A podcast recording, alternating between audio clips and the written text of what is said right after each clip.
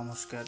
আজকে আবার সেই আফগানিস্তান, আফগানিস্তানের পুরনো যে ইতিহাস, যে ইতিহাসকে না জানলে আমাদের চলবেই না, জানতেই হবে আমাদের সেই ইতিহাস নিয়ে। রবীন্দ্রনাথ ঠাকুরের একটা লাইন রয়েছে, নাস্তিক সেও পায় বিধাতার বর, ধার্মিকতার করে না আড়ম্বর শ্রদ্ধা করিয়া জালে বুদ্ধির আলো। শাস্ত্রে মানে না মানে মানুষের ভালো। হ্যাঁ নাজিবুল্লাহ আফগানিস্তানের মানুষের ভালো চেয়েছিলেন। জ্বালতে চেয়েছিলেন জ্ঞানের আলো।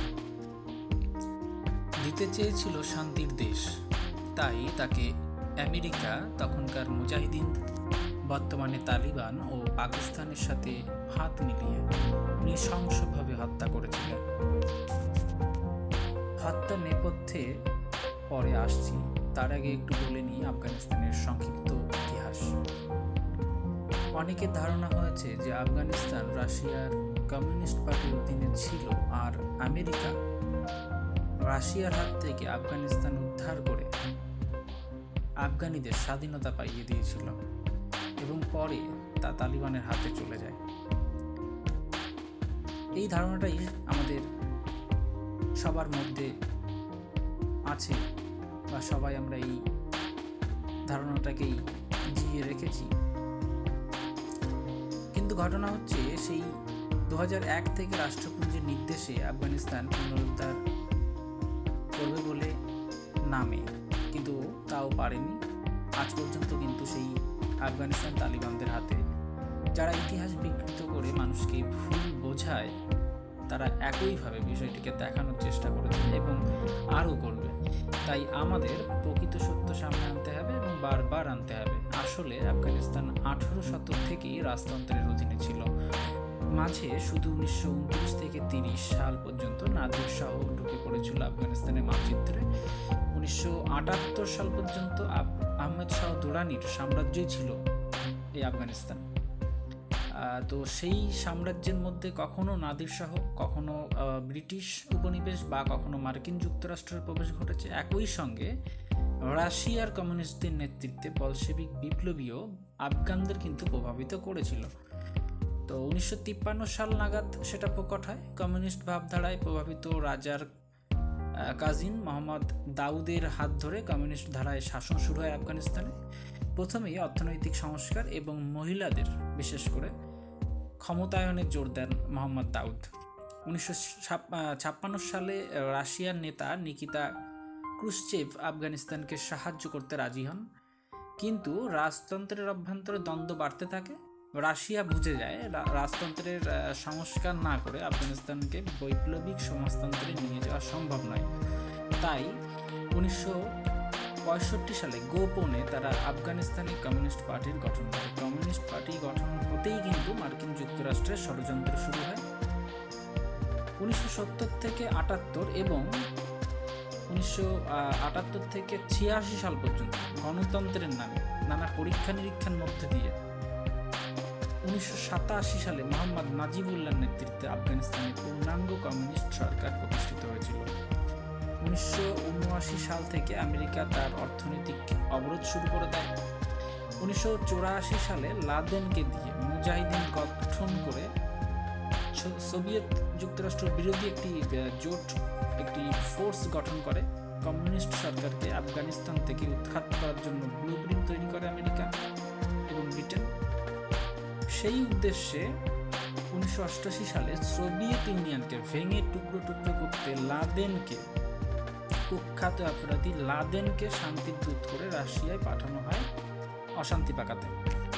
তাতে সফল হয় আমেরিকা। উনিশশো বিরানব্বই সালে সোভিয়েত ইউনিয়নের পতন হলেও নাজিবুল্লাহ কিন্তু আফগানিস্তানের সরকার চালিয়ে যাওয়ার চেষ্টা করে।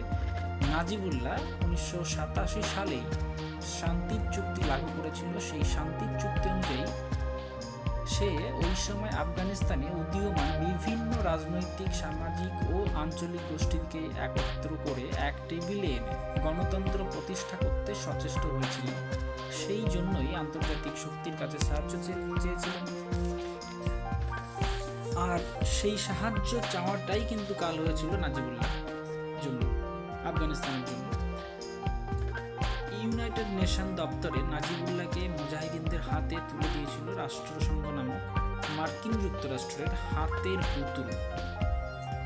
আসলে এই রাষ্ট্রসংঘের ভূমিকা একসময় ভালোই ছিল, যতদিন রাশিয়ায় সমাজতন্ত্র ঠিকঠাক চলছিল। আজ তার কন্যা হিলা নাজিমুল্লাহ সেই দিনে তার পিতাকে কীভাবে হত্যা করা হয়েছিল তার কথা পড়ে শোনাচ্ছিলেন।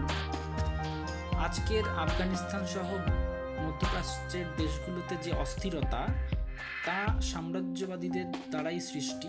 যত দিন অস্থিরতা জিয়ে রাখতে পারবে, ততদিনই কিন্তু সাম্রাজ্যবাদ নতুন কৌশলে আবার তার কায়েমি সত্য চরিতার্থ করতে যা যা করার, তারা সেই কৌশল অবলম্বন করবে। আসলে নাজিবুল্লাহরা চেয়েছিলেন আফগানিস্তান আর পাঁচটা সভ্য সমাজ ব্যবস্থার মতন বেড়ে উঠুক। তাই নিজে একজন ভালো ডাক্তারি ছাত্র কাবুল বিশ্ববিদ্যালয় থেকে গ্রাজুয়েট, পরে আর্মির অফিসার হওয়া সত্ত্বেও তারা কিন্তু দেশের তিনি কিন্তু দেশের মানে উদ্ধার কার্যে, ভালো কার্যে তিনি কিন্তু ঝাঁপিয়ে পড়েছিলেন। তারপর উনিশশো উনসত্তর থেকে সত্তর সালে কমিউনিস্ট পার্টির হয়ে কাজ করার অপরাধ- তিনি জেলে যান। নাজিবুল্লাহর স্ত্রীও একজন স্কুলের প্রধান শিক্ষিকা। স্বাভাবিকভাবেই আফগানিস্তানে একটা নতুন যুগের সূচনা হয়েছিল। উনিশশো চুয়ান্ন সালে যেখানে সাক্ষরতার হার ছিল আফগানিস্তানে মাত্র আঠারো দশমিক দুই পার্সেন্ট, সেটা প্রায় পঁয়ষট্টি পার্সেন্টে নিয়ে যেতে যথেষ্ট ভূমিকা কিন্তু কমিউনিস্টদের ছিল।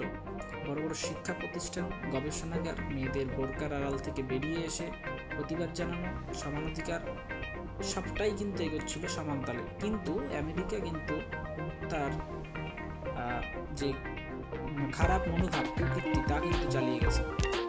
এরা দ্রুত শেয়ালের জাত। কুয়োর জল মিষ্টি বলে তাতে ছাগলকে নামিয়ে কীভাবে তার পিঠে ভর দিয়ে পালিয়ে বাঁচতে হয়? তা আমরা কিন্তু ভিয়েতনামের যুদ্ধের সময় দেখেছি। গোটা দুনিয়া দেখেছে ভিয়েতনামের যুদ্ধের সময় আমেরিকার যে ষড়যন্ত্র। সেদিন নাজিবুল্লাহ মেয়েরা পালিয়ে